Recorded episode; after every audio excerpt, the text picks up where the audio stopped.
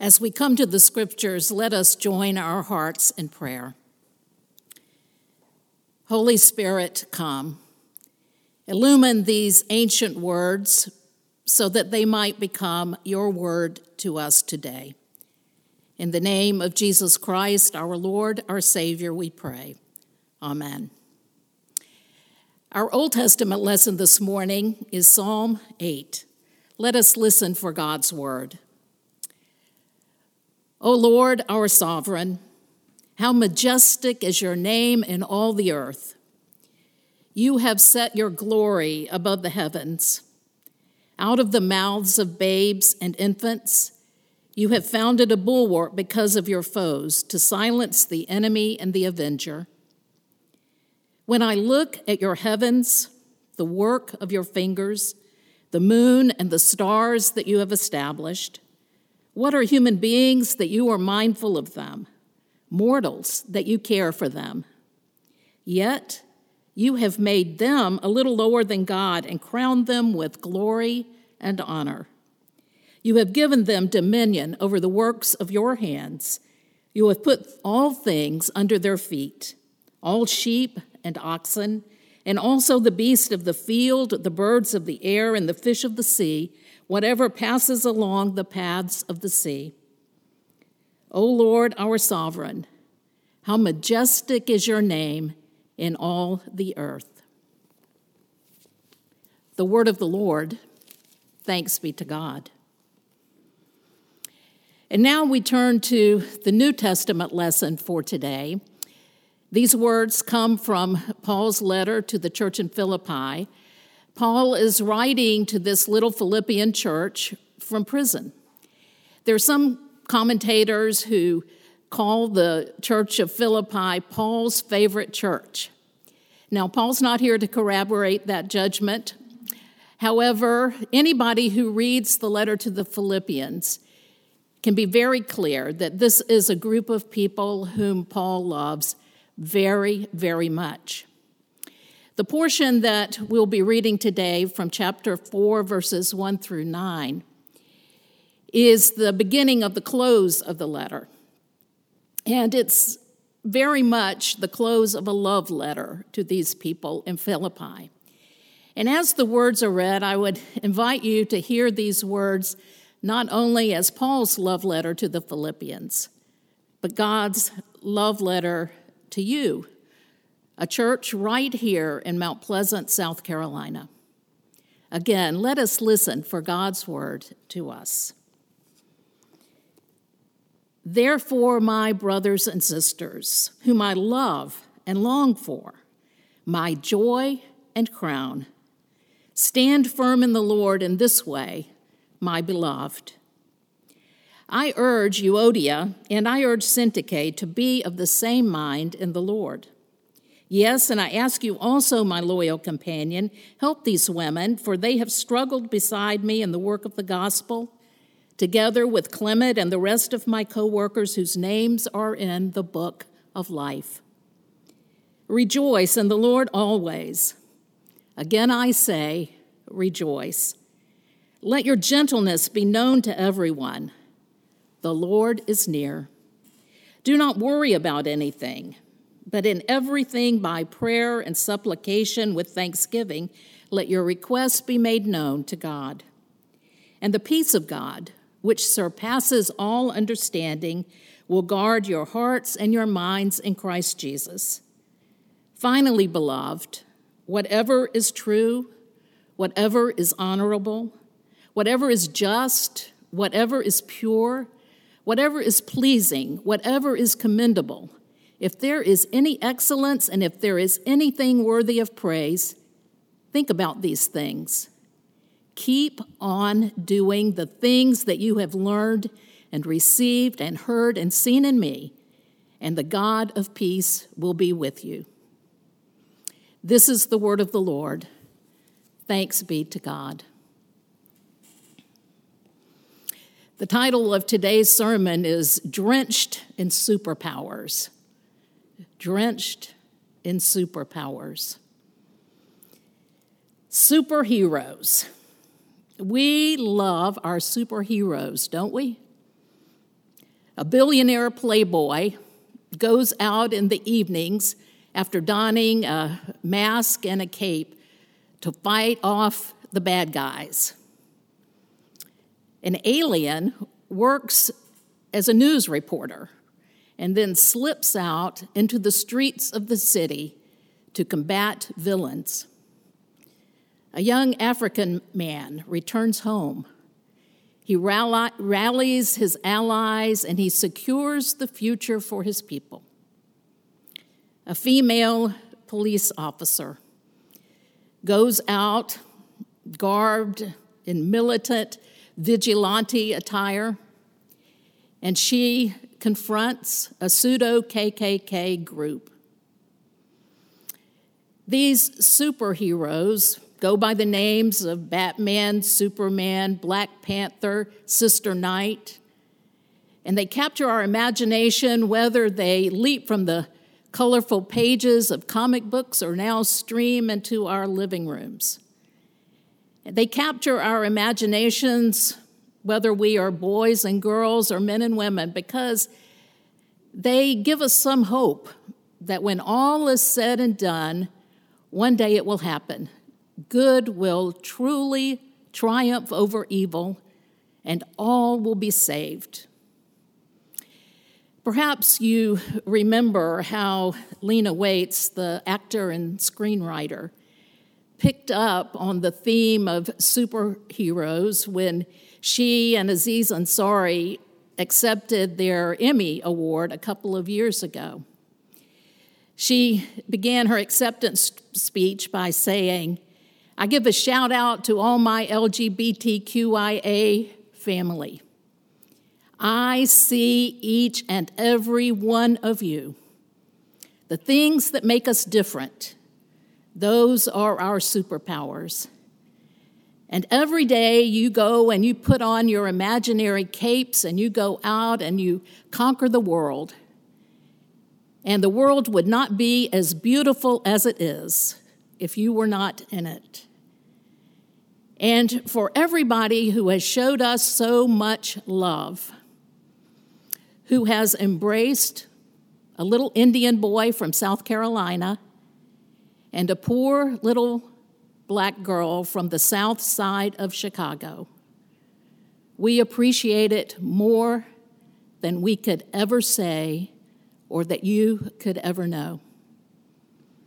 Did you hear how Lena Waithe's acceptance speech echoes what Paul writes in Philippians chapter 4? Paul essentially writes, I'm giving a shout out to you, my beloved Philippian community. I see each and every one of you I see you, Euodia. I see you, Syntyche. I see you, Clement. I see you, all my coworkers. And you have superpowers. They are the superpowers of gentleness, the superpower of prayer, especially the way that you have prayed for me. The superpower of standing firm in the face of worry, suffering, and death. The superpower of peace that emanates from you. I see that because every day you are putting on that cape of your superpowers that has been given to you in your baptism and you go out because the world would not be as beautiful as it is without you. And Paul might have added, for everybody who has embraced this little Jewish boy from Tarsus, I say I appreciate it very, very much. Now, I added that last part, but you know, the last part of Paul's letter to the Philippians, frankly, sounds very much like an Emmy acceptance speech. The well known scholar of world religions, now late scholar of world religions, Huston Smith, has written that it is the quality of life of the early Christians that actually enabled Christianity to become very established as a world religion. And Huston Smith, in, in his writings, say that there are these two specific qualities that became a linchpin of the world looking at Christians and that becoming the means by which Christianity began to spread into all the points of the world. He, he said, you know, people looked at Christians and they were just ordinary people, ordinary people like those who would see them. But they seemed to have grasped that secret of achieving success and that endeavor that everybody wants to su- succeed in, and that is the living of life. And it was a sense of tranquility, of simplicity, of cheerfulness that people saw. And it was that they not only heard then Christians proclaiming the good news, but they saw with the, their own eyes the effect that it had on their lives. Now, there were these two qualities that Huston Smith lifts up as particular qualities of those early Christians that were so influential. The first of those qualities was mutual regard, that is, equality. These early Christians, particularly in this Philippian church, did not only talk about the ways that God regards everyone as equal in divine eyes, but they actually ordered their lives in this way. There was no race or gender or social status separation, but they lived in community as a a way that there was no Jew or Gentile, slave or free, male or female, as Paul writes in another of his letters, the letter to the Galatians. We see this particularly in the way that Paul writes this section and how he speaks of Euodia and Syntyche. Now, from our vantage point, we may miss how radical an idea it was for Paul to lift up the roles of Euodia and Syntyche, two women in this community, as being co equal leaders with Paul and with Clement and with all these other workers. And indeed, there are some interpreters who want to say that uh, what Paul is saying to them is meant to quell a kind of a catfight, if you will, between these two women. But David Fredrickson, who teaches New Testament at Luther Seminary, refutes that interpretation. He refutes it on the basis of saying that what we read about the Philippian church, both in this letter and in the book of Acts, indicates that there was no significant conflict in that church. And also, because he commends to them to have the same mind that is in Christ, he's making use of a saying that appears earlier in the letter to the Philippians that's addressed to everyone. And so David Fredrickson suggests that it might be a better translation to say, regard the whole world in the same manner. And he goes on to say that when he when Paul writes that uh, the community is to help Euodia and Syntyche, what he is actually saying is that they are to give them some financial support for their ministry. And uh, so Paul very much lifts up the, the community and the leadership of these women. And that was something different that the world could see. Now, um, some of you know that Wednesday marked the 41st anniversary of my ordination to Ministry of Word and Sacrament. And I'll have to say that I was a little surprised, but happily so, that it was noted in our weekly email. But as we come to this text, I will have to say that I can only uh, regard this text somewhat through the lens of my own experience. Um, prior to my retirement at, near the end of 2017. For several years before that, I was a part of a coaching group of other senior ministers of larger membership churches, and we met monthly. One of those, on one of those occasions, the uh, facilitator addressed a question to us, and the question was this On the days when you are most inclined to throw in the towel and to call it quits on ministry, what keeps you there? Well, you know, ministers have days like that, just as you do in your job. And sometimes those feelings of wanting to throw in the towel become pretty intense. However, when the question was asked, it was easy for me to respond to it. On those darkest days of my ministry, what kept me from throwing in the towel was the children. For you see, when I was growing up in 1950s South Carolina, women could not be ministers in the Presbyterian Church. And so the experience of never having seen or heard or known somebody who looked like me made it sometimes very hard to believe that God had given me some gifts, gifts that I might use to serve God and to reach out to neighbor. And my friends, I do not wish for that kind of world for any little boy or any little girl today. Rather, we are called, as we all are called.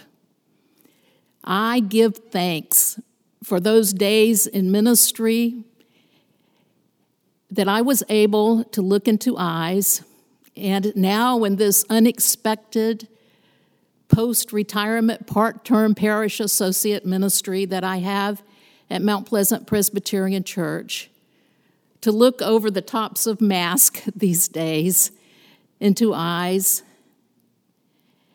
and to say on Zoom in classes and in meetings, I see you. I see each and every one of you. And God has drenched you in superpowers of love and grace and mercy through the waters of baptism. So put on those capes of God's love and grace and mercy when you get up every morning and go through your day, sharing those gifts because the world will not be as beautiful a place as it might be if you do not do that. The first of those qualities to which Huston Smith referred was this mutual regard, equal, equality. The second was joy, happiness, and Paul refers to this here as well. Huston Smith even gives it another term, radiance. It is the radiance that comes from the deep belief that the imago Dei, the image of God, is in every person. And I will have to say, brothers and sisters of Mount Pleasant Presbyterian Church, that in these pandemic days, I also see the joy of each and every one of you. I see your joy, staff of MPPC, viewing the inability to gather in person not as a limitation, but as an opportunity for creative response. Creative children's messages, creative mission, creative worship, and faith formation and youth ministry. I see your joy Sunshine Group and Food Ministries team as you deliver rosebuds and cradle crosses and loaves of bread. I see your joy, Stephen Ministers, as you take your cell phones and you dial the numbers of your care receivers and you listen and you pray with them. I see your joy, people of Mount Pleasant Presbyterian Church, as even at a distance, via Zoom, you worship and learn and serve and love and give. And now to conclude the sermon and bring it back to where we started, that is to superheroes. A while back, I was talking with a friend who happens to be a preschool teacher, and somehow we got on the subject of superheroes and who were the popular superheroes among preschoolers today. And Hattie, my friend, said, Well, you know, in our classroom, the most popular superheroes are the police officers and the firefighters. They just can't stop dressing up and going out and saving people. Well, it's true, isn't it? Even in these days, our superheroes are our firefighters and our police officers. And we add today everyone who is working so hard in the medical fields. And as we approach the beginning of school, teachers, school administrators, all who are working in the educational realm, and that includes parents, step parents, grandparents, and students. You're our superheroes. And so I conclude by saying to you, as Paul said to the Philippians, I see each and every one of you. So go out there and put on the capes of your superpowers that have which are drenching you by virtue of your baptism. And when people look at you and experience what you are doing every day, then surely they will say with Paul, the Lord is near. Amen.